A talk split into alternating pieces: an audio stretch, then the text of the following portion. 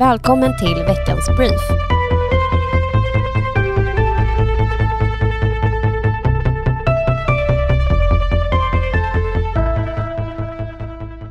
Personer med ukrainsk pass åker nu avgiftsfritt i SL-trafiken. Det beslutade Trafiknämnden i Region Stockholm i onsdags.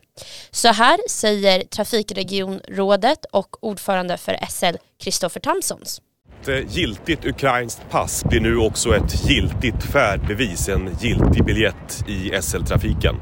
Det är ett beslut som vi har fattat i solidaritet med det ukrainska folket och Ukrainas frihetskamp mot de ryska angriparna. Ett beslut som vi också fattar tillsammans med städer, med regioner, med myndigheter och trafikbolag runt om i hela Europa.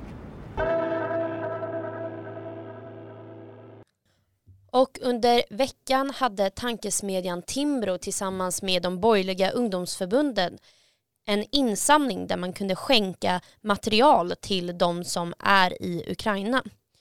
Det blev en lyckad insamling där de fick in bland annat 200 ficklampor, 3000 batterier, 50 sovsäckar, 80 underlag och så vidare.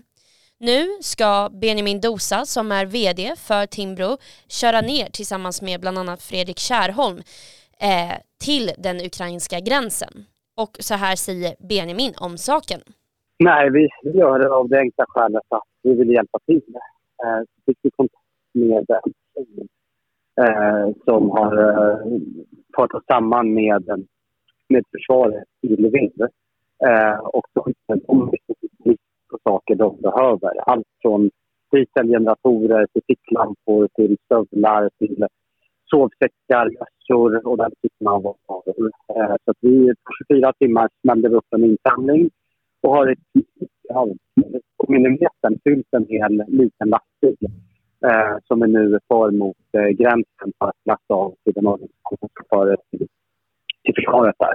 Så nu är vi i Gdansk, eller utanför Gdansk, eh, har tankat bilen, pumpat upp säcken lite eh, och fortsätter resan eh,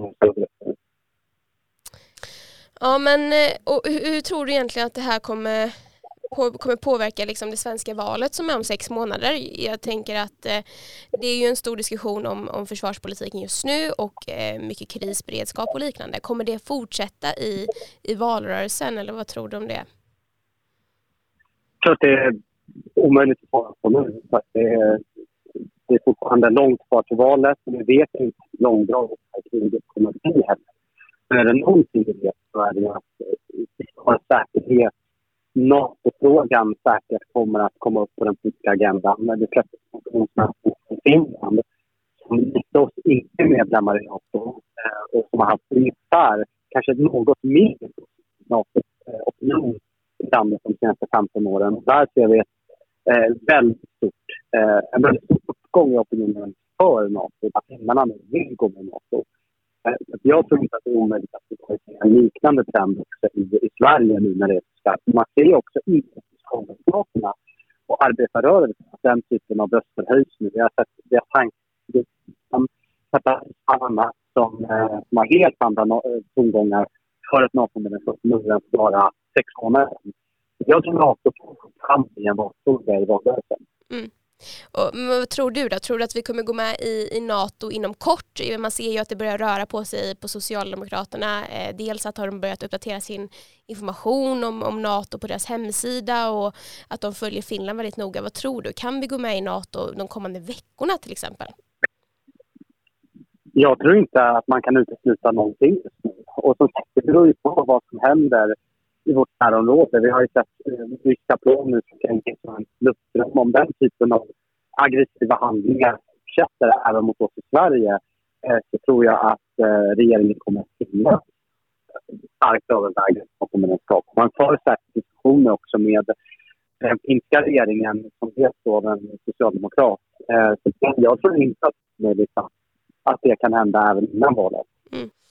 Ja, tack så jättemycket Benjamin för det ni på Timbro gör och tack för ett bra initiativ. Vi hoppas att det går bra i Gdansk och att ni tar hand om er eh, och är försiktiga. Riksdagen har godkänt att Sverige ska ge krigsmateriel till Ukraina. Bara Vänsterpartiet sade nej till att skicka pansarskott. Beslutet att skicka vapen för att hjälpa ett land i krig är historiskt. Senast Sverige gjorde det var när Sovjetunionen angrep Finland 1939. Alla partier står bakom beslutet utom Vänsterpartiet som säger nej till att skicka pansarskott. Så här säger riksdagsledamot Erik Ottosson om beslutet och kriget i Ukraina.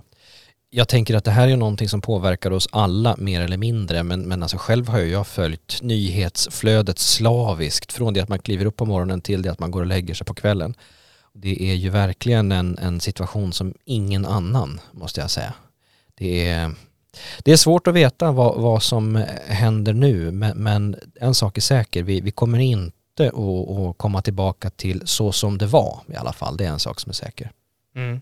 Och eh, det här kriget då, jag ska bara innan vi går in på det beslut som ni tog här i tisdag, ett historiskt beslut, så ska jag ändå fråga dig om du tror att det här kommer vara en långvarig utdragen process. Det är självklart bara spekulationer, men vad tänker du? Alltså som, som man har målat in sig hörn nu från rysk sida, eh, där har jag svårt att se hur man ska kunna backa ifrån det här. Eh, och de ger ju besked om att de kommer att vara kvar till det de kallar för slutet. Jag tolkar det som att de kommer mala på tills de upplever att de har malt ner den ukrainska krigsmakten.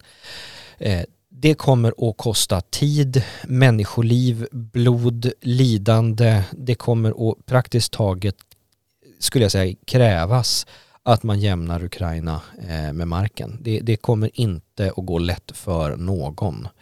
Det här är ett stort land ska vi komma ihåg med, med många miljoner invånare med en stor försvarsvilja och motvilja att bli en del av det odemokratiska Ryssland. Det här, det här kommer att det här kommer inte att, att sluta på ett trevligt sätt om ingenting nu oväntat inträffar. Mm. Ja men precis så. Och här i Sverige så tog man ju i tisdags ett historiskt beslut i riksdagen. Skulle du kunna berätta lite mer om det? Ja, det handlar ju om att skicka stöd på olika sätt till, eh, till Ukraina. Det handlar om eh, skyddsutrustning som hjälmar och eh, kroppsskydd som det heter, alltså sådana skyddsvästar. Det handlar om eh, mat, alltså fältransoner som det kallas. Och det handlar framförallt om så kallade pansarskott, alltså en, en form av engångsvapen som man använder för att stoppa pansarbeklädda fordon helt enkelt. Då. Alltså inte, inte det vi kallar för stridsvagnar eller pansarvagnar men, men andra pansarbeklädda fordon. Mm. Och något som är värt att nämna det är ju att alla partier röstade för där förutom ett, Vänsterpartiet. Ja. Det är ju skamligt, måste man ändå säga. Det är skamligt och eh, vår partiledare konstaterade ju exakt det också att Vänsterpartiet i det här borde skämmas.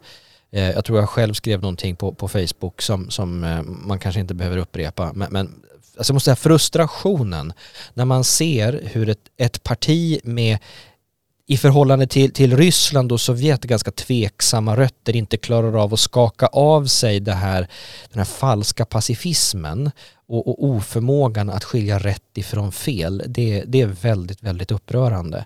Och nu har de i efterhand pudlat och, och, och ändrat ställningstagande. Men, men det är helt enkelt bara att konstatera att de vänsterpartister som tryckte på röd knapp i den omröstningen, de kan inte ta tillbaka det. Det var den knappen de tryckte på och det kommer vi att minnas. Mm, mm, verkligen, och det ska man också minnas nu när man går till vallokalerna den 11 september. Ja. Och eh, jag tänkte prata lite med dig om valet också som är här om sex månader och nu mm. kommer ju den här, det här kriget då. då. Eh, ett väldigt extra, extraordinär händelse. Tror du att försvarsfrågan, NATO-frågan kanske kan vara en aktuell fråga här om sex månader? Det tror jag absolut. Eh, alltså oavsett hur det här nu utspelar sig som sagt så kommer det, det kommer inte gå över på någon vecka eller två utan det här kommer att ta tid, det kommer att färga svensk politik, europeisk politik, världspolitik lång tid framöver. Och NATO-frågan kommer ju inte bli mindre viktig eller mindre så att säga påtaglig på något sätt för att, att Eh, vi börjar närma oss valet. Där, där hänger ju vi väldigt tätt Eh, samman med Finland såklart och det har att göra med att om det ena av våra två länder bestämmer sig för att gå med i NATO utan att det andra hänger med så hamnar den som inte hänger med den hamnar i en säkerhetspolitiskt väldigt svår situation. Och det unnar ju inte vi finnarna och finnarna unnar inte oss detta utan här måste vi dra, dra gemensamt. Vi kan konstatera att det rör på sig nu i den finska politiska debatten där den här frågan i praktiken har varit en icke-fråga fram tills i praktik nu. Eh, samma sak märker vi också att, att frågan kommer upp i svensk diskussion mer och mer som det självklara steget nu om man förmår att se klart på detta. Jag vill mena att frågan om NATO har gått ifrån att vara en fråga som handlar om att vi ska se efter vårt eget hus och vår egen territoriella säkerhet och vår säkerhetspolitik till att snarare handla om en fråga om samvete. Alltså nu ser vi tydligt hur två sidor i världspolitiken utvecklas. En som står upp för frihet, demokrati och mänskliga rättigheter, som, som värnar våra demokratiska styrelseskick och, och, och liksom vår västerländska öppenhet. Och sen har vi Putin-sidan som ifrågasätter allt detta, vill, vill krossa och, och in, kan tänka sig invadera fria demokratiska länder med demokratiskt valda ledare utan att ha någon som helst betänklighet över detta. Och det är de två sidorna som växer fram. När jag, när jag sitter på ålderns höst och pratar med mina barnbarn då vill jag kunna säga att min generation stod upp för vad som var rätt i den här tiden. Vi anslöt oss till den sida och var villiga att faktiskt också slåss för den sida som står för demokrati, frihet och öppenhet. För man kan hävda att, att våran vår liksom neutralitet och, och, och, militär alliansfrihet bakåt i tiden har tjänat oss väl. Ja, vi ska komma ihåg att under andra världskriget så skälet till att vi inte blev invaderade det var ju inte för att vi var neutrala. Det var, fanns ju andra länder som uttryckligen sa att man var neutral men som ändå blev, blev anfallna av Tyskland och andra länder för den delen. Eh, men, men vi överlevde ju för att ja, kostnaderna att invadera Sverige var större än än nyttan. För, för svenskarna tillät, eller vi tillät ju i praktiken tyskarna att föra sina, sina eh, försvarstransporter och, och, och trupptransporter över svensk mark obehindrat i praktiken. Vi, vi la oss ju platt för diktaturen Tyskland under Hitler. Det var det som gjorde att vi inte blev invaderade. Vi måste nu ställa oss frågan, är vi beredda att göra samma sak med Vladimir Putins Ryssland? Och så länge svaret är nej på den frågan, då finns det ingenting som heter neutralitet. Då är bara det vi kallar för militär alliansfrihet, det är att ställa oss värnlösa inför den här enorma krigsmakten som Ryssland utgör, alltså en kärnvapenmakt. Vi behöver bygga säkerhet tillsammans med andra och det är NATO som är det enda alternativet. Och i Sverige, eller i världen idag, så är det faktiskt bara NATO som organisation som på riktigt står och bokstavligt talat försvarar de demokratiska kärnvärdena. Om vi inte är en del av den organisationen då kommer jag ha svårt att se mina barnbarn i ansiktet.